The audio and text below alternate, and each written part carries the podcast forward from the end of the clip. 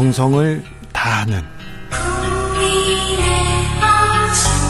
국민의 방송. KBS 주진우 라이브. 그냥 그렇다고요.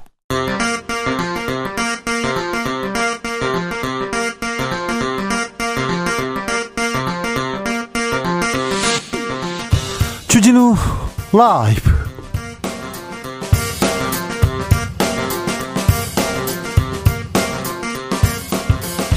2022년 7월 27일 수요일입니다. 안녕하십니까. 주진우입니다. 내부 총질이나 하던 당대표. 문자의 파장 커지고 있습니다. 문자 유출한 권성동 국민의힘 대표 직무대행 90도 사과했습니다. 문자의 주인공 내부 총질의 당사자 이준석 대표는 앞에선 양머리 걸고 뒤에선 개고기 판다고 응수했습니다. 문자를 보낸 윤 대통령 입장 밝히지 않았는데요. 대통령실에서는 이게 그렇게 엄청난 일인가 사적 대화 확대 해석하지 말라고 했습니다. 국민의힘 당원들 부글부글 끓고 있다는데요. 이슈 티키타카에서 짚어보겠습니다. 경찰 출신 국민의힘 권은희 의원 이상민 행안부 장관 탄핵을 주장했습니다. 경찰국 설치는 위헌이라고 아, 이상민 장관은 완장질을 하고 있다고 이렇게 작심 발언했는데요. 이상민 장관 쿠데타 발언에 대해서 비판 커지자 발언 지나쳤다 오해를 풀어달라고 했습니다. 국회에 나온 장관 탄핵 발언 아, 경찰 출신 민주당 황은하 의원과 함께 살펴보겠습니다. 탈북어민 북송 당시 통일부 장관이었습니다. 김현철 전 장관은 흉악범 풀어주자는데 동의할 국민 많지 않다. 김대중 노무현 정부의 정세현 전 장관 통치행위라면서 문제 없다고 했습니다. 그동안 유엔사 패싱했다 주장하던 국민의힘 유엔사 승인했다는 답변 나와서 좀 당황했는데요. 이번에는 강제 북송인지 일반 북송인지 놓고 공방 이어집니다. 공동 혁신 구역에서 고민해 보겠습니다. 나비처럼 날아 벌처럼 쏜다. 여기는 주진우 라이브입니다. 오늘도 자중차에 겸손하고 진정성 있게 여러분과 함께 하겠습니다. 8일 만인가요? 근 100일 만에 다시 10만 명 돌파했습니다. 휴가철 물놀이도 하고 캠핑도 가고 뭐 이동해야 되는데 확진자 급증하고 있어 걱정입니다. 스스로 개인 위생 철저히 과학적으로 하셔야 됩니다. 마스크 착용 과학적으로 하셔야 됩니다. 아, 우리 학생들은 여, 여름방학 시작했나요? 어떻게 보내고 계신지요? 혹시 어, 초등학생들 주진우 라이브 듣는 사람 있는지 지난번에 어떤 초등학생 친구가요. 저 주진우 라이브 들어요 인사하는 걸 보고 제가 깜짝 놀랐습니다. 뭐 하면서 듣고 있는지 알려주시면 제가 어, 초등학생들 그리고 중학생들한테는 아이스크림 쿠폰 이렇게 선정해 가지고 드리겠습니다. 그리고 혹시 초등학생, 중학생들 대통령 할아버지한테 하고 싶은 말, 보내고 싶은 문자 이런 거 이런 것도 보내 주십시오. 네, 아닌데 그냥 보내시면 됩니다. 어떻게 이렇게 해주세요. 뭐 듣고 싶으세요. 이렇게 하시면 됩니다. 네. 저희가 그러면 크게 외치겠습니다. 샵 9730 짧은 문자 50원, 긴 문자 100원. 콩으로 보내시면 무료입니다. 그럼 주진우 라이브 시작하겠습니다.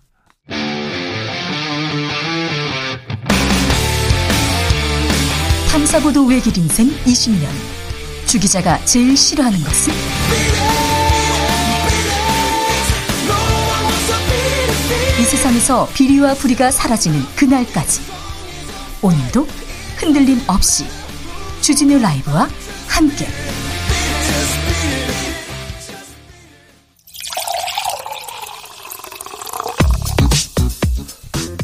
진짜 중요한 뉴스만 쭉 뽑아냈습니다. 주스. 정상근 기자 어서 오세요. 네, 안녕하십니까? 문자 하나가 정치권에 큰 파장을 물고 하 몰고 왔어요. 네, 어, 윤석열 대통령이 국민의힘 권성동 대표 대행과 이 주고받은 문자 내용이 어제 동아일보에 의해 보도가 됐습니다. 어, 권성동 원내대표가 국회 본회의장에서 이 메시지를 보다가 사진 기자에게 포착이 됐는데요. 네. 어, 이 메시지를 보면 그 윤석열 대통령은 어제 오전 11시쯤 이 권성동 원내대표에게 어, 우리 당도 잘하네요. 계속 이렇게 해야 라고 보냈고요. 어, 이어 내부 총질이나 하던 당 대표가 바뀌니 달라졌습니다. 아, 이렇게 보냈습니다. 네. 어, 이에 권성동 원내대표는 대통령님의 뜻을 잘 받들어 당정이 하나 되는 모습을 보이겠다라고 답했습니다. 어, 그러자 윤석열 대통령은 엄지손가락을 치켜드는 모양의 이모티콘을 보내기도 했습니다. 이모티콘을 쓰는 대통령 깜짝 놀랐습니다. 그리고 우리 당이 잘하네요. 계속 이렇게 해야 얘기하는데 어떤 부분을 잘하고 있는지 이것도 궁금합니다. 거기에 나온 사람도 궁금하고요. 아, 궁금한 점은 계속 증폭되고 있습니다. 권성동 원내대표 바로 사과했습니다. 네, 권성동 원내대표는 이유를 막론하고 당원 동지들과 국민들께 심려를 끼쳐드려 죄송하다라고 사과했습니다. 어, 권성동 원내대표는 대통령께 국회 상황을 설명했고 대통령께서도 당 소속 의원들의 헌신에 감사한 마음을 표현했다라면서 어, 본인을 위로하면서 일부에서 회자되는 표현을 사용하신 것으로 생각된다라고 했습니다. 어, 또한 오랜 대선 기간 함께 해오며 이준석 당대표에 대한 불편함을 드러낸 적이 전혀 없었다. 이렇게 수습을 했습니다. 일부에서 회자되는 표현이 내부 총질이란 말인가요? 아무튼 90도로 허리를 숙였어요. 네, 오늘 기자들 앞에서 이 90도로 허리를 허리를 숙여 사과했습니다. 권성동 원내대표 그런 일이 없었는데 계속해서 여당에서 넘버 투라고 하죠. 2인자 권성동 리스크 계속 커져가고 있습니다.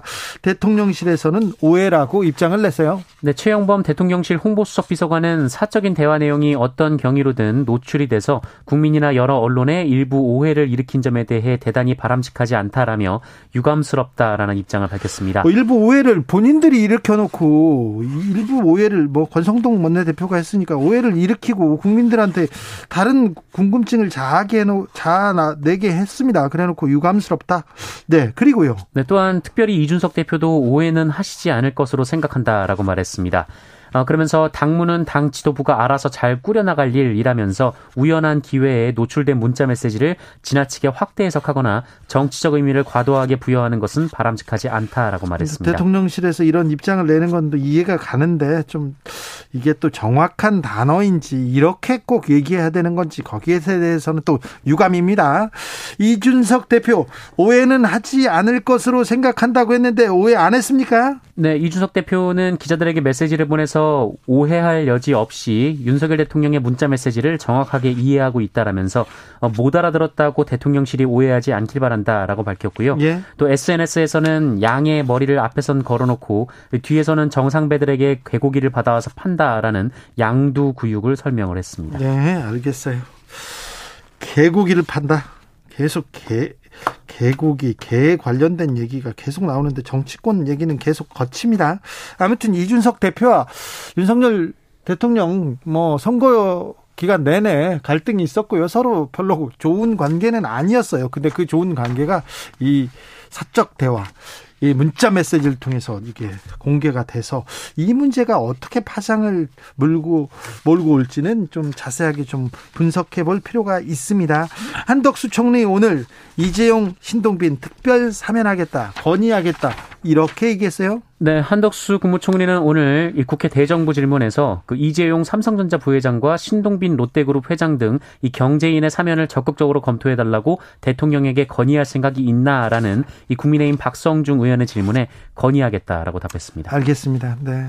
경제인의 사면 건의하겠다고 하는데 참 경제인들 노동자도 경제인이에요. 경제 활동을 하는 그런데 시간당 500원 정도 올려 달라고 아, 그 땡볕에서 고공 농성하고 그다음에 갔다 와서 신용 불량자 되고 파업에 대한 또 피해 피해액 보상해야 된다고 하면서 그런 노동자들도 있는데 노동자들 경제인 그분들도 경제인인데 그분들을 위해서 사면 건의하겠다 어렵다 신용 불량된 불량자된 열심히 일하는 그 노동자를 위해서도 사면 건의하겠다 이런 얘기 한번 들어봤으면 하는데 참 재벌을 위해서는 누구나 열심히 하는데 우리 총리까지 이렇게 나서서 이렇게 건의하겠다 하겠다 이런 얘기를 듣습니다. 네. 재벌에 대해서는 그렇게 관대합니다. 네. 사적 채용 논란이 있었습니다. 우모 씨 아들 대통령실 나갔다고요? 네, 대통령실 사회수석실 근무 사실이 알려지면서 이른바 사적 채용 논란의 중심에 섰던 구급 행정요원 우모 씨가 사직했다고 대통령실이 밝혔습니다. 네. 어, 최근 논란이 되면서 사표를 제출했다라고 하고요. 어제 면직 처리됐다고 합니다. 우모 씨의 부친은 강릉의 한 기업 대표로 윤석열 대통령과 오랫동안 인연을 쌓아온 것으로 전해졌습니다. 어, 또한 대통령실 채용 과정에서 국민의힘 권성동 당 대표 직무대행 겸 원내대표의 추천이 있었다라는 사실까지 알려지면서 논란이 일었습니다.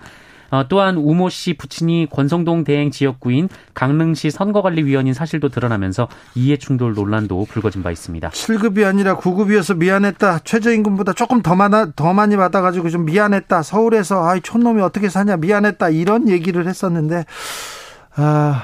권성동 대표 직무대행에 대한 얘기가 계속 나올 수밖에 없습니다. 지금 뭐 민생 경제 얘기해야 되는데 이 문자로 이 문자 또 풀어봐야 될 거 아닙니까? 날도 더운데 이런 걸로 우리가 또 에너지를 소비하고 있어야 되나 뭐 그런 생각도 좀 해봅니다. 경찰이 오는 토요일에 모여서 회의를 하기로 했는데 일단 취소하기로 했어요. 네, 행정안전부 경찰국 신설에 반발해 경감 경위급 일선 경찰관들이 30일 개최하려던 14만 전체 경찰 회의가 취소가 됐습니다. 이 처음 전체 경찰회의를 주도한 서울 광진경찰서 김성종 경감은 오늘 경찰 내부망에 글을 올려서요.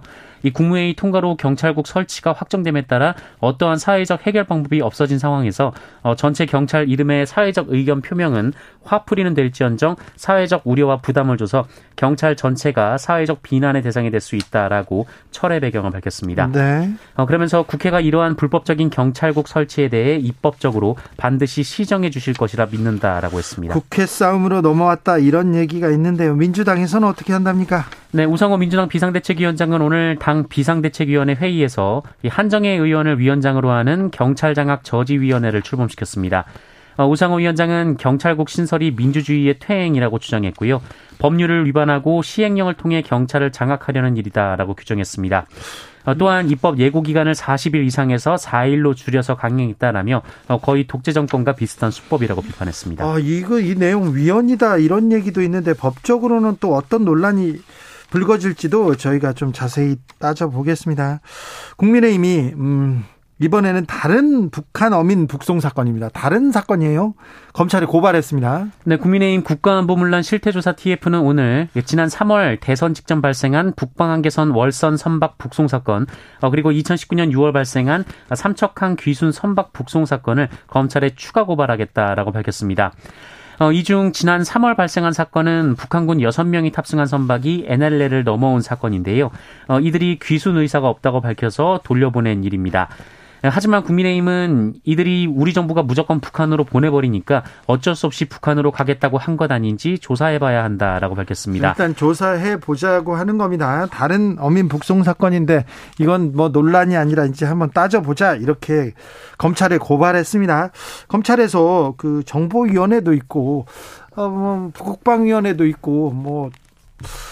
통해통일위원회도 있는데 거기에서 따져보고 이렇게 가, 검찰로 가도 될 텐데 아무튼 검찰에 고발했습니다. 검찰이 이번에는 과학기술부와 통일부 압수수색에 나섰어요. 블랙리스트 의혹과 관련됐다면서요? 네, 검찰은 이른바 블랙리스트 의혹과 관련해서 과학기술정보통신부와 통일부를 압수수색했습니다. 어, 서울 동부지검은 오늘 오전 9시 30분부터 이 통일부가 있는 정부 서울청사 어, 그리고 세종시의 과학기술정보통신부 청사를 압수수색했고요.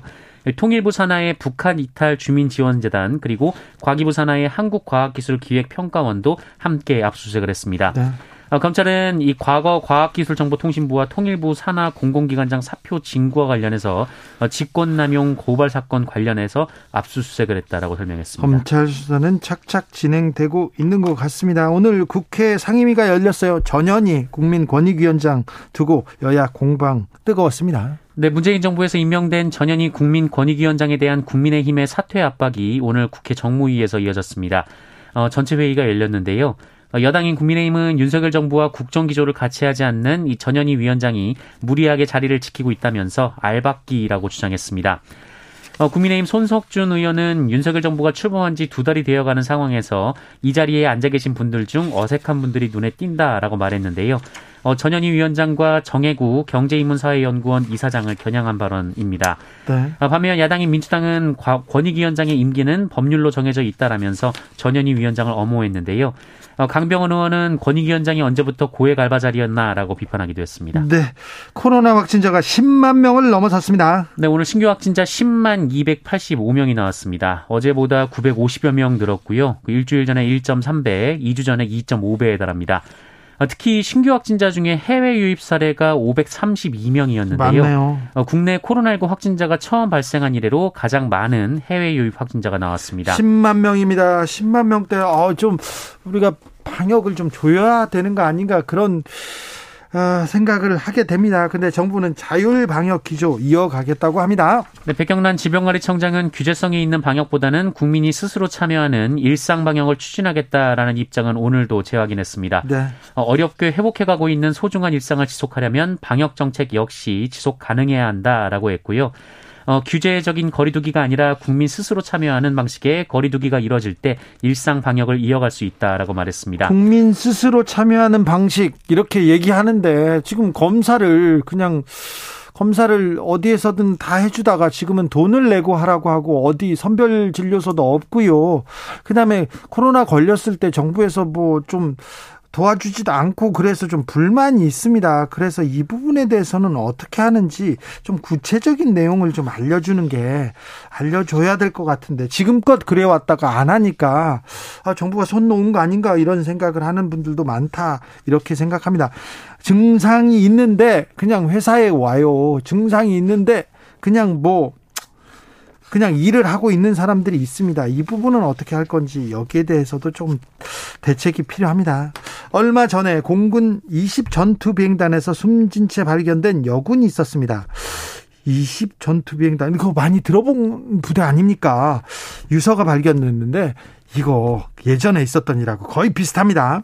네, 예, 군인권 시민단체인 군인권센터는 오늘 이 충남 서산 공군 20전투비행단에서 숨진 여군 부사관 강모하사가 남긴 유서에 어, 부대 내 괴롭힘 정황이 담겨 있다라고 주장했습니다. 괴롭힘이요? 또요? 네, 군인권센터는 현장에서 발견된 다이어리를 보면 나는 아무 잘못도 없는데 나한테 다 뒤집어 씌운다라거나 어, 내가 운전한 것도 아닌데 나한테 왜 그러냐 어, 땡땡사 땡땡 담당 중사 이 만만해 보이는 하사 하나 붙잡아서 분풀이하는 중사 꼭 나중에 그대로 돌려받아라라는 등 어, 강모 하사가 부대 내에서 부당한 일을 겪은 것으로 추정되는 내용이 담겼다라고 합니다.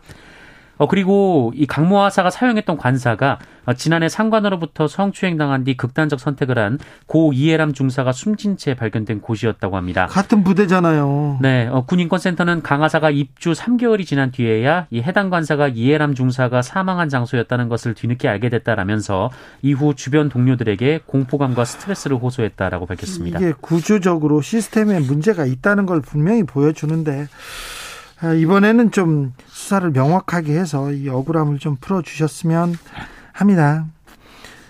아동 석, 성착취물 유포자가 있습니다. 그런데 절반 이상이 10대였다고 합니다. 네, 아동 성착취물 제작과 유포에 가담했다가 검거된 피의자의 절반 이상이 10대 청소년인 것으로 나타났습니다. 어, 경찰청 국가수사본부는 올해 3월부터 6월까지 이 4개월간 집중 단속으로 어, 사이버 성폭력 피의자 총 801명을 검거하고 이 가운데 53명을 구속했다라고 밝혔는데요. 어, 유형별로 보면 전체 검거 사건 786건 중 아동 성 착취물 범죄가 294건, 어, 불법 촬영물 범죄가 269건으로 어, 도합 71.6%였다고 합니다. 어, 그리고 아동 성착취물 관련 범죄 피의자의 54.5%가 10대였다라고 하고요. 36%는 20대였다고 합니다. 지금 10대와 20대가 대다수를 차지합니다. 그러니까 지금 얼마나 교육을 잘못 받고 이거 아동 성착취물 큰 범죄인데 큰 범죄인데 뭐 이래도 되겠지 이렇게 생각하고 모르 모르고 있는 사람들이 있는데 얼마나 이게 중대한 범죄인지 이런 것에 대한 교육이 좀 필요한 것 같습니다. 더 많은 아, 성교육 필요하다고 봅니다. 아동 성착취물 가지고만 있어도요. 가지고만 있어도 처벌받습니다. 구속될 수도 있습니다. 유포한다고요? 어우, 큰 아주 중범죄가 됩니다. 지금 한 번의 실수, 한 번의 실수라고 얘기할 수도 없지만 그 실수로 평생을 평생을 후회하고 살 수도 있습니다. 네. 평생을 감옥에 살 수도 있다는 것도 알아두셔야 됩니다. 10대, 20대 여러분. 국산 무기가 폴란드로 갑니다. 수출됩니다. 네, 폴란드 정부가 우리나라의 K2 전차, K9 자주포, FA50 경공격기 도입 계약을 체결한다라고 밝혔습니다. 얼마나요? 네, 어, 일단 1단계로 K2 전차 180대가 가고요. 예. 그리고 2단계로 800대 이상을 현지 생산 방식으로 생산한다라고 합니다. 예. 어, 그리고 FA50은 내년 중반까지 12대를 포함해서 총 48대를 인도받는다라고 공식 발표했습니다. 아, 네.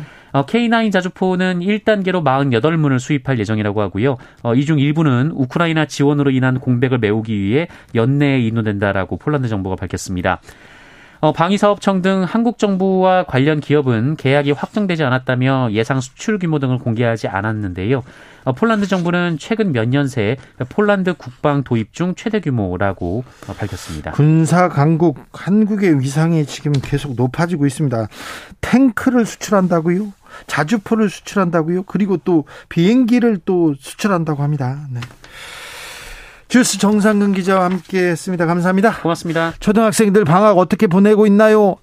아, 주진우 라이브 함께 하시는 초등학생 있나요? 손 여기저기서 듭니다. 5082님께서 주진우 아저씨 안녕하세요. 저는요 초등학교 4학년입니다. 책 보면서 엄마가 듣는 거 같이 듣고 있어요. 할 말 없는데 엄마가 자꾸 문자 보내래요. 주라 재밌어요 얘기합니다. 주라 재밌어요. 이거 분명히 엄마가 쓰라고 한 거 아닌가? 아이스크림으로 보답하겠습니다. 4287님 저도 초등학교 4학년인데 자주 들어요. 엄마가 아침부터 저녁까지 틀어놔 가지고 최경영 아저씨랑 아저씨 이름이 익숙합니다. 오늘은 김밥 먹으면서 들어요. 더위 조심하세요. 어, 네.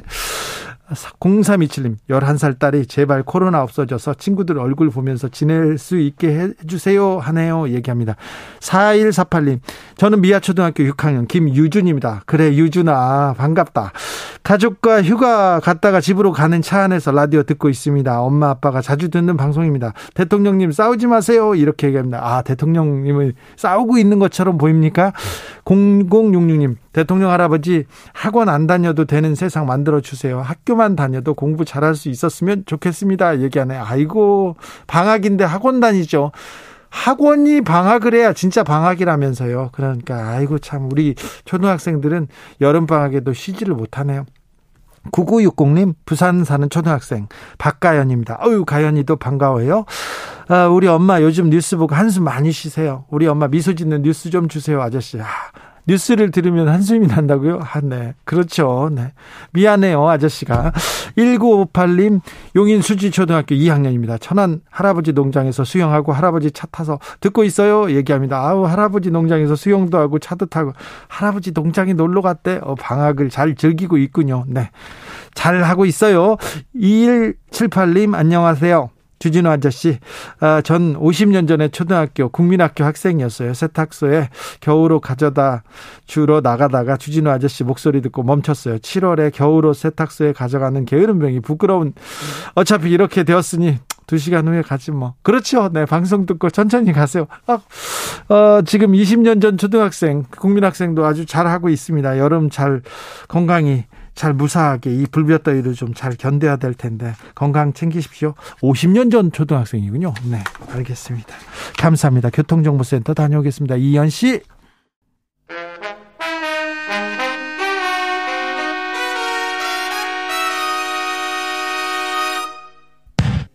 주진우 라이브 돌발 퀴즈.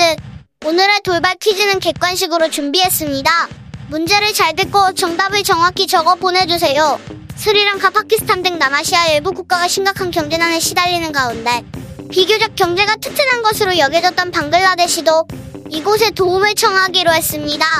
의류 생산 대국으로 비교적 탄탄한 경제 성장을 이어왔지만 우크라이나 전쟁 이후 전 세계를 휩쓴 인플레이션 바람을 피하지 못했는데요. 세계무역 안정을 목적으로 설립한 국제금융기구인 국제통화기금의 영어 약자는 무엇일까요? 보기 드릴게요. 1번 IMF, 2번 WHO. 다시 들려드릴게요. 1번 IMF, 2번 WHO. 샵 9730 짧은 문자 50원 긴 문자는 100원입니다. 지금부터 정답 보내주시는 분들 중 추첨을 통해 햄버거 쿠폰 드리겠습니다. 주진우 라이브 돌발 퀴즈 내일 또 만나요.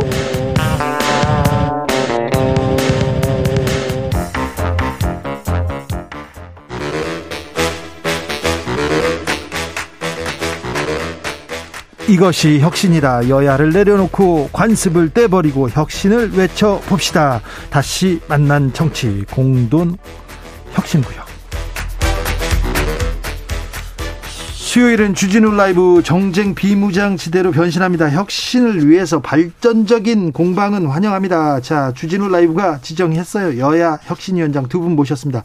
천하람 국민의힘 혁신위원 어서 오세요. 예, 전남 순천의 천하람입니다. 최지은 민주당 전 국제대변인 어서 오세요. 안녕하세요. 최지은입니다. 자, 정치가 혁신을 위해서 국민을 위해서 지금 열심히 아, 지금 달려가고 있는지 모르겠어요. 이 문자가 무슨 도움인지는 잘 모르겠어요. 어쩌자는 겁니까?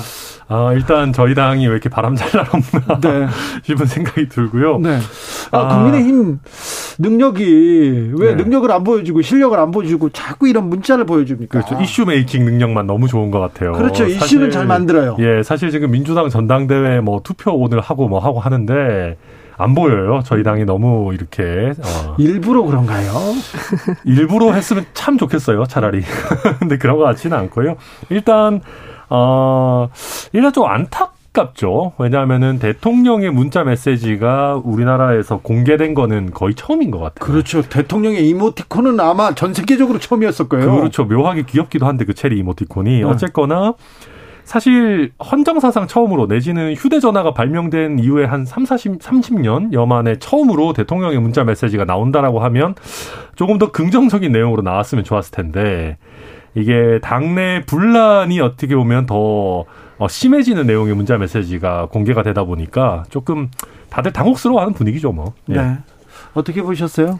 뭐 윤석열 대통령이 선거 때는 이준석 대표와 막 그렇게 화합하는 뭐 후드티도 같이 맞춰 입고 막 부산에서 어 같이 빨간 후드티 입고 막 이준석 대표를 잘 모시고 선거를 이기겠다 막 그러셨고 또 이후에도 또 지선할 때도 이준석 대표가 역할을 많이 했는데 이제 선거가 다 끝나고 나니까 아 그 이준석 대표에 대해서 부정적인 태도가 있다는 것을 우리가 추측은 했지만 그게 지금 공개적으로 드러난 거 아닙니까? 그 전에도 다 뭐 예상은 했잖아요. 예상은 했는데 네. 그걸 이제 원내대표랑 이렇게 문자로 주고받는 것이 조금 더 예상은 했지만 그래도 어 그랬는데 이게 뭐 일부러 그랬던 건 아니지만 이게 드러나니까 참 씁쓸하고 그 일부 2030 청년들은 어 이거 정말 이 대표를 토사구팽한 것이다라고 얘기를 하시는데 저는 충분히 그럴 만한 상황이라고 생각을 하고 근데 이 모든 게 그 국민의힘 내부 갈등이라서 사실은 국민들이 보시기에는 참 보기가 안 좋죠. 윤석열 대통령께서 어, 진정한 정치인이신 것 같아요. 그래요. 내심을 잘 숨기시고 네. 또 선거 때는 함께 또 화목하게 잘 하시기도 하고. 모, 모습 얼굴에 다 써 있던데요. 아, 그래도 뭐 결과적으로 또 잘 해서 이기지 않았습니까 네. 선거를. 뭐. 자 민주당은 예. 그런데도 네. 졌어요. 네, 네, 사실은 당 대표와 네. 지금 후보가 그렇게 갈등을 보여줬는데도 그래도 졌어요. 지금 그래서 당 대표 선거는 잘 되고 하고 있습니까? 지금 뭐 사실 우리 지선 때 돌아보면 그 당시에 비대위도 아 굉장히 혼란이 많았고 아, 비대위 안에서 비대위 원장끼리 뭐 다투고 예, 나가고 그, 그 안에 굉장히 부적절했습니다. 당시에 제가 부산에서 지방선거를 이끌고 제 지역에서 지방선거를 이끌고 있었는데 이 사람들이 지금 당시에 제 지역구에서 민주당이라는 걸 내세우지 말고 이왕이면 파란 옷을 입지 말고 해야 되는 게 아닌가. 당론, 당색을 앞, 세울수록 지금 부산에서 우리한테 마이너스가 된다. 비대위에서 사건이 있을 때마다 파란 옷을 벗어서 벗고 선거운동을 해야 되는 그런 상황이었는데, 어, 그때 그런 게 그래도 일단락 되고 나서 선거는 네. 졌지만, 어, 지금 새로운 것을 만든다는 그 기대감이 있습니다. 그래서 네. 지금 전당대회에 대해서 어차피 뭐 당대표는 이재명이다 이러면서 흥행은 안 되고 있으나 이게 불난 집이 막 소리가 많이 난다고 좋은 건 아니지 않습니까? 흥행이 안 돼도 오히려 안정된 시작 시작을 할 수가 있고 뭐 여기에 대해서 기대 반 우려 반 하시는 분도 있지만 또 새롭게 시작하는 아 새로운 이런 것에 다시 이제 크게 망했고 다시 일어날 수 있는 아 그런 계기가 되지 않을까라고 생각합니다. 네. 근데 뭐 크게 망했다는 인식이 별로 없으신 것 같아요. 그러니까 정말 크게 망했다라는 위기감이 있다면은 새로운 인물을 찾거나 어떤 대안을 모색할 텐데 물론 뭐 그게 현실적으로 어렵다는 것 저도 인정하지만 두 개 선거에서 다 패배를 직접 하셨거나 뭐 주요한 원인이 됐던 분이 다시 당 대표가 된다. 뭐 저희로서는 그나마 몇 안 되는 뭐 다행인 일이다. 뭐 그렇게 보고 있습니다. 자, 그런데 하나만 또 여쭤볼게요. 문자에 나오는 강기훈은 누굽니까? 음, 저도 제가 직접 아는 사람은 아니고요. 저도 이런저런 보도를 보니까 자유의 새벽당이라는 어, 뭐, 대한 우파? 뭐, 내지는 제가 봤을 때 좀 극우에 가까운 것 같은데. 네. 음. 그런 정당을 공동 창립한, 뭐, 당시 대표였다고 해요. 근데 이분이 제가 봤을 때는 굉장히 그때 당시 활동했던 내용들은 문제가 많이 있는 것 같아요. 네. 어, 뭐 예를 들어서 박근혜 전 대통령 탄핵에 대해서 뭐 굉장히 음모론적인 시각을 가진다든지 뭐 어 또 뭐였죠? 뭐 아무튼 뭐 중국에 대해서도 굉장히 반감을 드러내고 극우의 시각이군요. 네, 네. 뭐 부정 선거 관련한 얘기들도 있는 것 같고 뭐 어, 우리 대한민국 임시정부를 부정하고, 뭐, 건국, 뭐, 이런, 우리 옛날 이승만 정부 때부터가 뭐, 정통이다, 이런 식의 얘기들을 한다든지, 이거는 우리 헌법에 전문에 나와 있는 거를 부정하는 거거든요. 뭐, 이런 것들을 보면 약간 뉴라이트 계열의 극우의 어떤 정당이 아니었나 싶고요. 저도 자세히 아는 건 아닙니다만은.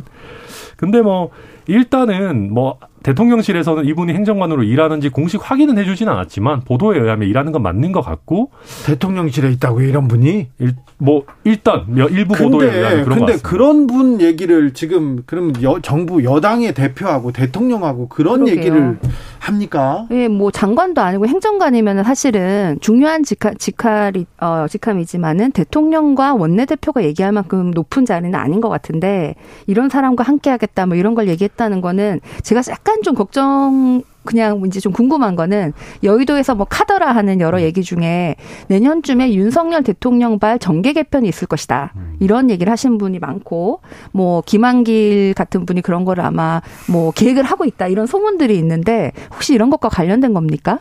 아이 뭐 설마 그렇겠습니까? 저는 정계 개편 같은 그런 정치적 에너지는 없다고 보고요. 네. 어 저도 이제 그 두 분의 문자 메시지 내용을 보면 일단 두 분 다 강기훈이라는 사람을 서로 알고 있는 거잖아요. 아는 예, 걸 전제로 대화하는 거고. 그래서 저도 알아봤더니 뭐 언론 보도에 의하면은 이 강기훈 씨라는 분이 어, 뭐 여성가족부 폐지라든지 장병 월급 200만 원이라는 이라든지 뭐 멸콩 챌린지라든지 뭐 이런 부분에 있어서 선거 때부터 권성동 원내대표와 밀접하게 아이디어를 내고 뭐 이런 역할을 했다라고 해요. 예.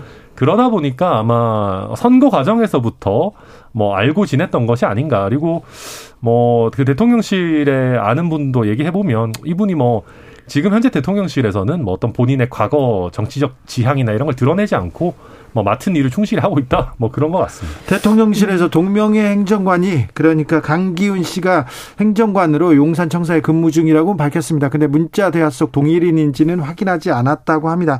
이런 거는 좀 확인해서 알려주는 게 맞는 것 같습니다. 궁금하잖아요. 네, 너무 궁금하고 그 국민의힘에서 그동안 이준석 대표가 젠더 갈라치기 했다, 혐오했고 분열했다. 그래서 선거를 더 크게 이길 걸 못 이겼다 이랬는데 이준석 대표는 이제 어, 내부 총질하니까 물러가고 강기훈을 데리고 하 자. 이- 지금 말씀하시는 거 들어보니까 뭐 여가부 폐지, 뭐 멸공, 뭐 여- 여러 가지 정말 극우고 진짜 갈라치기를 더 크게 하자는 거지. 지금 지지율이 떨어지니까 극우 굉장히 열성 지지자. 만 지금 안고 가겠다는 건지 그래서 경찰국까지도 지금 이렇게 하고 있는 건지 이런 것들이 다 꼬리에 꼬리를 무는 의혹이 됩니다. 근데 저는 뭐 여가부 폐지나 뭐 경찰국 이런 게 뭐 극우라고 생각하지는 않고요. 뭐 여가부 폐지 같은 경우에 과거 데이터를 제가 뭐 줄줄 읊을 수는 없지만 꽤 많은 비율의 여성들도 다 동의를 많이 하였어요. 그러니까 여가부의 기능이 제대로 수행되고 있느냐 하는 문제 제기가 있는 거죠. 그러니까 여가부가 여성들을 제대로 대표하고 있느냐 하는 문제도 있는 거고. 그러니까 여가부 폐지를 그러니까 여성에 대한 반감이랑 등치시킬 수 없는 게 현실인 것 같고요. 그러다 보니까 뭐 이게 뭐 극우다라고 할 일은 아닌 것 같고 저도 윤석 대표가 그런 면에서 항상 그런 행정부의 효율성을 얘기했지 뭐 남녀 갈라치기를 했다 이런 거는 좀 납득하기가 어렵습니다. 여튼 어쨌거나 어 이런 과거 전력이 있는 분이 그 대통령실에서 근무한다라는 거에 대해서는 우려가 나올 수밖에 없다는 거 저도 이해하고 특히 저희 당이 우리가 우리 어 여기서도 몇 번 다뤘습니다마는 어, 좀 극단적인 세력들과 결별하려고 많은 노력을 했고 어느 정도 성공을 거뒀는데 네. 그게 과거로 도- 돌아가서 도로 자유한국당이 될까봐 솔직히 좀 걱정되긴 합니다. 그렇다면요. 이준석 대표는 뭐 양 얘기도 하고 개 얘기도 하고 그랬는데 앞으로 어떻게 할까요? 이 문제에 대해서는 또 물러서지 않을 것 같아요. 어, 모르겠습니다. 뭐 제가 이준석 대표한테 이래라 저래라 할 입장은 아닙니다. 근데 어, 일단 저는 초반 메시지 낸 거는 이 정도면 충분하다고 생각하고요. 예, 예. 그리고 지금 아무리 그래도 임기가 4년 9개월 남은 대통령과 직접적으로 부딪히는 모양새를 내는 거는 저는 이준석 대표의 정치를 위해서도 좋지 않다고 보고요. 저희 국민의힘 지지층에서 봤을 때도 굉장히 불안할 겁니다. 그래서 저는 이준석 대표가 지금부터는 더 신중한 어떻게 보면 메시지를 줄이는 모드로 가는 게 더 낫지 않나라고 뭐 생각하는데 그건 뭐 제 생각이고 이준석 네. 대표가 알아서 잘하겠죠. 뭐. 예. 메시지를 또 줄이는 사람은 또 아니잖아요. 저는 뭐 국민의힘 내부 지지자들 중에서도 이준석 대표를 굉장히 좋아하거나 굉장히 싫어하는 이렇게 나뉘어져 있다고 생각을 하거든요. 그래서 심지어는 윤석열 대표, 윤석열 대통령을 어, 대통령보다 이준석을 더 지지하는 사람도 있을 거라고 생각을 해요. 그래서 물과 기름처럼 섞일 수가 없다 두 분이. 그래서 뭐 이 정계 개편 이거는 뭐 떠도는 카더라일 뿐이고 소설일 뿐이지만 어 저는 뭐 이준석 대표하고 윤석열 대통령하고 다른 구심점으로 앞으로 아, 권력 재편이 일어날 수도 있, 을 거라고 생각합니다. 제가 단언할 수 있는 거는 이준석 대표는 당을 나갈 리가 없습니다. 왜냐하면은 과거에 바른정당 만들어가지고 풍찬 노숙을 이미 해봤기 때문에 저도 그 예. 정도 동력을 만들어내지는 못할 거라고 그 정도라고 봅니다. 하려면 네. 아주 유력한 대선 주자여야 됩니다. 그, 럼 예. 윤석열 대통령이 당을 나갈 수가 있겠네요. 아 근데 윤석열 대통령이 자기를 대통령 만든 당을 왜 나가겠어요? 그리고 네. 이준석 대표도 계속 당원 모집하고 있는데 민주당도 분당 얘기가 나오고 국민의힘에서도 정계 개편 얘기가 나오는데 그건 쉽지 않을 것 같은데요. 아, 어렵죠. 뭐 앞으로 시간이 많이 있으니까 정치는 생물이니까 네, 또 굉장히 네. 다이나믹해서 어쩔, 어떨지 모르겠지만 민주당은 네. 분당하지 않을 거라고 생각합니다. 네, 네. 저도 좀 예. 그렇게 생각해요. 아, 이건 뭐 이재명 의원께서 당 대표가 되셔가지고 그. 마, 그 무늬만 시스템 공천이라고 하면서 이제 좀 비명계를 만약에 공천 학살을 한다 그러면은 총선 직전에는 뭐 어떨지는 잘 모르겠습니다. 네. 네. 김보경님께서 정치계 정말 잔인하다. 그러면 네 욕망에 가장 욕망 뜨거운 욕망들이 부딪히는 동네 아닙니까? 음. 자 행정안전부 장관이 경찰국 신설을 밀어붙이고 있습니다. 쿠데타 발언도 나왔고요. 아, 경찰대학교에 대한 개혁 얘기 그냥 얘기도 하고 있습니다. 개혁이라고는 하는데 그쪽에서는 이거는 말도 안 된다 이렇게 얘기하고 있는데 이 흐름 어떻게 보고 계십니까? 이게 혁신에는 맞습니까? 경찰대에 대해서는 사실 과거부터 좀 개혁이 필요하다라는 논의가 지속적으로 있었습니다. 그래서 일부 개혁이 된 부분들도 있어요. 예를 들면 순경 출신의 경찰들 편입학을 받기도 하고 어, 또 일반 시민들의 편입학도 받기도 받기로 이제 제도 개선이 이루어졌습니다. 언제부터 하는지 저도 좀 봐야 되는데 어쨌거나 저는 일단 이게 경찰대 개혁이라는 게 매우 중요한 이슈인데 이 타이밍에 꺼내는 일은 아니라고 생각합니다. 네. 왜냐하면은 지금 이상민 장관이 경찰 조직에 대해서 너무 강한 극단적인 언사를 사용했어요. 네. 사실 우리 경찰들이 무슨 쿠데타를 일으키겠습니까? 그리고 뭐 하나회랑 비교할 건 전혀 아니라고 생각합니다. 아니 근데 정부 여당이고 장관인데 음. 왜 이렇게 싸워요. 싸우는 것처럼 보여요. 이게 정치인가 이런 생각도 좀 해봐요. 그래서 저도 조금 더 이렇게 설득하는 모드로 가도 될 것 같은데 정권 초기고 예. 뭐 경찰이라는 조직이 원래 뭐 정부랑 각을 잘 세우는 조직이 아니거든요. 그렇죠. 순한 사람들이에요. 네, 조금만 자존심을 세워 주면 저도 충분히 할 수 있다라고 보는데 다소 아쉬운 면이 분명히 있고요. 그러니까 어쨌거나 지금 국면에서 경찰대 개혁을 얘기하면 마치 경찰대 군기잡기처럼 느껴지는 면이 있습니다. 그래서 네. 이게 매우 중요한 이슈이니만큼 오히려 차근차근 접근하는 게 맞다 그렇게 봅니다.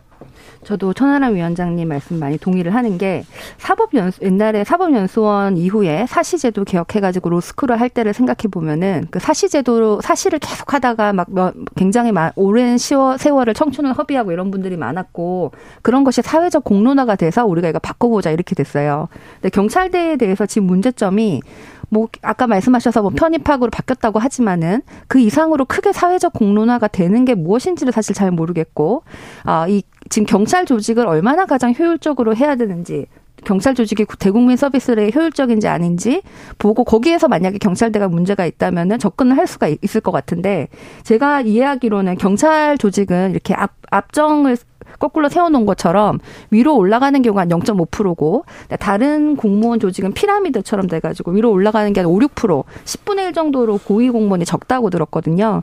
그럼 그런 거를 뭐 어떻게 바꿀 건지 이런 얘기를 할 수 있, 하면서 경찰대 출신 말고도 그럼 올라갈 수 있는 자리를 마련해 준다든지 이런 얘기가 돼야 되는데 그런 거 없이 갑자기 지금 경찰대에 대해서 얘기를 하는 것은 어, 왜 지금 이런 변화가 왜 필요한 거지? 이게 조금 아리송하고 장단점은 논의해 볼 수 있겠으나 어, 뭐 국민들의 의견을 충분히 경청한다든지 경찰의 의견을 듣는다든지 이런 거 없이 지금 지금 경찰 개혁에 관련해서 전반적으로 윤석열 정부가 하는 것은 과거 윤, 윤선, 윤석열 대통령 되시기 전에 민주당의 검찰 개혁을 너무 강하게 일방적으로 독주한다라고 막 이렇게 많은 국민의힘에서 굉장히 많은 반대를 하셨는데 지금 보면 그 검찰을 경찰로 주어만 바뀌고 나머지 뭐 목 뭐 목적어만 바뀌고 동사를 다 똑같이 써도 지금 그대로 성립하는 게 굉장히 많은 것 같습니다. 뭐 국회 입법 과정도 통, 생략한 채로 뭐 대통령, 뭐 시행령, 뭐 시행 규칙 이런 식으로 행정부를 뭐 한다든지 이 부분은 변호사니까 또 고려할 건데 법률적으로 네. 보면 이거 위헌 이다 이렇게 전 법제처장이죠 보수적인 네, 법제처장 이석연 법제처장이 얘기하셨죠. 이렇게 얘기했는데. 근데 이건 이제 저는 이석연 처장님 제가 존중하는 분이지만 이거는 저는 저는 동의하지는 않습니다. 그리고 현직 법제처와 어, 법제처장도 동의하시지 않고요. 그러니까 왜 그러냐하면 어, 정무적으로 저도 조금 더 어떤 충실한 설득 내지는 타협의 어, 절차가 있으면 더 좋다라는 거 동의합니다. 근데 법률적으로 저는 위헌이거나 위법은 아니라고 봐요. 왜냐하면은 어, 이미 그러니까 정부 조직법에 뭐 행안부 장관의 권한 중에 치안이 빠져 있다라고 하지만 경찰청법에 보면 행정안전부 장관의 권한이 엄청 많아요. 그래서 근데 지금까지는 그 권한을 대부분 대통령실의 민정수석실이 그냥 다 했고 행안부 장관이 패싱됐기 때문에 행안부에 관련한 조직이 필요 없었던 건데 실제로 이제는 행안부에서 그걸 권한을 쓰려면은 그런 관련 조직이 있어야 돼요. 네, 그거는 뭐 위법은 아니라고 봅니다. 자, 경찰 출신 국민의힘 기, 권은희 의원께서 이상민 장관 탄핵 추진하겠다 이런 얘기도 했는데 이게 가능할까요? 이거는 근데 저는 권은희 의원을 굉장히 강하게 비판하고 싶은 게요. 이상민 장관을 비판할 수 있습니다. 저도 오늘도 비판하고 있죠. 아무리 저희 당에서 뭐 저희 당에서 배출한 정부라고 해도 근데 어 권은희 의원 탈 뭐 그 당에서 나가고 싶었던 거 비례 의석 때문에 못 나갔던 거 저희 다 압니다. 네네. 뭐 사실상 민주당 의원 아니냐 뭐 이런 얘기 있는 것도 저희 다 알아요. 그런데 아무리 그래도 국민의힘에 소속되어 있는 의원이 윤석열 정부의 국무위원한테 탄핵을 하겠다라고 하는 게 이게 말이나 되는 소리입니까? 그래서 이럴 거면은 의석에 뭐 연연하지 말고 의석 던지시고 권은희 전 의원의 지위에서 이런 말씀을 하면 모르겠는데 이거는 정말로 배신행위죠. 글쎄요, 뭐 이게 뭐 국민의 민주당에서 다양한 의견을 얘기를 하면 그 사람 소신 있다 그러고 국민의힘에서 다양한 얘기를 하면 배신행위가 성립하는 건지는 잘 모르겠는데 저는 지금 이 경찰에 대해서 우리가 또 과도하게 막 경찰국 경찰개혁 뭐 경찰대까지 얘기를 하는 게 우리가 과거에 민주당이 왜 이렇게 검찰만 하냐라고 또 하셨는데 그냥 그 연장선상이고 우리 정치가 이 검, 뭐 검찰 경찰 이런 것에 대해서 너무 과대대표되어 있고 율사들이 대부분이고 이러면서 오히려 그 일반 국민들의 뭐 민생 이런 것과는 좀 멀어져 가지고 어, 조금 너무 이 과도한 정쟁의 대상으로 그 소수의 어, 고 정치 관여자만 보고 이렇게 달려가는 것이 아닌가라는 생각이 들고 사실 이 정, 정부 개혁 정치 어, 정부 구조 개혁을 얘기를 할 때는 뭐 몇 달 전만 해도 기재부 개혁도 얘기가 많이 나왔어요. 추경 왜 세수 확정 제대로 못하냐 왜 추경 없다 그랬다 돈 있다고 하는 기재부 개혁하자 이런 얘기 많이 했는데 지금 그런 게 쏙 들어가 버리고 검찰 경찰만 다시 주도로 되어 있고 우리 정치권의 플레이어들이 대부분 그런 걸 좀 더 많이 아시고 뭐 경제 이슈라든지 외교 이슈라든지 이런 거에서 것에 대해서는 좀 좀 덜 관심이 있고 이런 것이 우리 국민들한테는 좀 피로감 결국은 정치 혐오로 이어지는 그, 것이 아닌가 싶습니다. 저는 아쉬운 게 이거 경찰국 설치 진짜 별거 아니라면 별거 아니거든요. 네. 아니 제가 봤을 때, 그러니까 제가 경찰이라도 사실 특별하게 크게 달라지는 거 많지 않아요. 그러니까 총경 이상의 인사 제청을 그러니까 대통령실에서 직접 하느냐 아니면 행안부 장관이 하느냐 이런 거예요. 그러니까 이게 조금만 경찰들의 자존심을 세워주고 조금만 부드럽게 갔으면 정말 별거 아닌 이슈라면 이슈라고 생각할 수 있는데 이게 왜 이렇게 커졌나? 왜 반면에 민주당에서 검찰 개혁에 대해서 저희가 엄청 비판했지만 민주당의 검찰 개혁은 저는 좋은 방향이라고 생각하지 않지만 어쨌거나 큰 일이었어요. 검찰의 수사권을 뺏어가지고 경찰에게 몰아준다. 그러니까 국민의 실생활에도 연관이 있는 큰 이슈였거든요. 그런데 그거 가지고 이제 일방적으로 밀어붙이고 막 이상한 꼼수 탈당 같은 거 하고 해서 욕 먹었죠. 근데 그거는 꽤 큰 이슈니까 예를 들면 그 난리를 친다 쳐도 이 경찰국 이슈라는 건 생각보다 그렇게 거대한 이슈는 아니거든요. 그래서 왜 이거 가지고 저희의 정치적 자산을 많이 깎아먹느냐라는 거에 대해서 저도 좀 답답한 면은 있습니다. 제가 그 우리가 상대당이 아니고 국민의 한 사람으로 들었을 때는 둘 다 똑같다 이러, 이러실 것 같아요. 사실 검경 수사권 조정할 때도 어 민주당은 이 뭐 경찰 이미 지금 경찰이 많이 하고 있는데 검경 수사권 조정하는 게 도대체 뭐가 큰 일이냐라고 얘기를 했었고 또 지금 경찰국 설 만드는 거는 경찰 입장에서는 경찰의 독립성과 중립성을 훼손하는 엄청나게 큰 그 민주 경찰을 어 정부가 사법화 사유화하는 것이다. 엄청나게 큰 일이다라고 얘기를 하거든요. 그래서 이거는 돌이켜 보시면은 민주당이 뭐 검찰 개혁이나 아니면은 최근에 그런 검수완박 한 다음에 지지율이 떨어졌을 때 국민의힘이 너네 이렇게 이래서 떨어졌어라고 하시는 거를 뭐그 우리가 잘했고 잘못했고를 떠나서 몇 달 지나지도 않고 몇 주 지나가지고 지금 국민의힘이 똑같이 하고 있거나 더 잘못하고 있다고 보입니다. 그러니까 이 이슈를 오래 끌면 끌수록 윤석열 대통령과 국민의힘 지지율은 더 떨어질 거라고 그러니까 봅니다. 그러니까 저도 이 이슈 뭐 길게 얘기할 건 아니지만 짧게만 얘기하면은 경찰에서 하는 얘기가 사실 좀 말이 안 맞아요. 뭐냐 하면은 정말 현재 경찰이 정치 권력으로부터 완벽하게 독립되어 있다면 뭐 모르겠습니다. 뭐 아주 잘 꾸며진 국가경찰위원회에서 정파성 없이 통제를 하고 있다면 저도 오케이. 뭐 행정안전부에서 경찰국 만드는 거 문제 있다라고 할 텐데 그렇지 않아요. 솔직히 말해서 대통령이 직접적으로 통제를 하고 있었던 거예요. 과거 어떤 정부든 간에. 그래서 그거를 법에 근거 없는 민정수석실을 통해서 헌법상 근거 없는 민정수석실을 통해서 하던 거를 제대로 된 국무위원인 행정안전부 장관이 하겠다라는 거거든요. 이걸 가지고 독립성과 중립성이 훼손된다? 저는 말도 안 된다고 생각하고요. 그리고 민주당도 이상한 게 민주당이 그 집권하고 있을 때 국가경찰위원회 손 봐야 된다라는 논의가 없었던 게 아니에요. 근데 행정안전부 장관이 위원 전원을 임명하는 걸 그대로 놔뒀어요. 여러 사람들이 이거 문제 있다라고 했는데.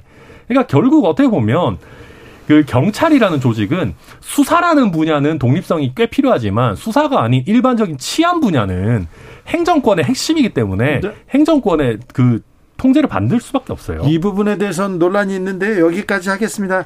이제 민생 경제 얘기를 해야 되는데 서해 공무원 그리고 탈북 어민 강제 북송 사건 이거는 조금 국민의 관심사에선 좀 멀어지는 것 같습니다. 네, 뭐 문자 메시지 터지고 이러니까 더더욱 그런 것 같습니다. 그렇죠. 네. 이제 이걸 가지고 뭐 유엔사 이게 논란 그렇게 나오지 않겠죠. 자, 이제 다음 주에는 경제 민생을 위해서 얘기를 할까요? 아, 지금 휴가철인데 휴가도 못 가요. 어려워요. 이렇게 얘기하는 사람들이 많은데 또 보이는 것은 이상민 장관과 한동훈 장관만 보여요. 한동훈 장관이 법무부가 계속해서 검찰 정상화하겠다 이렇게 얘기하는데 또 이게 경찰하고 검찰 얘기만 나올 것 같아요. 그러고 있죠. 아유, 제가 이제 그 스타 장관 얘기가 나왔을 때도 우리가 실물 경제를 담당하는 부서의 장관들이 그런 스타 사람들이 스타가 됐으면 좋겠다. 좋겠다라고 이렇게 얘기하셨죠. 자꾸 한동훈 이상민 이런 분들만 네. 아, 부각이 돼서는 안 된다고 생각하고 우리 실무 경제를 담당하고 있는 장관들도 더 좀 어, 더 파이팅 했으면 좋겠다라는 생각이 듭니다. 근데 이 한동훈 장관의 검찰 정상화라는 것은요.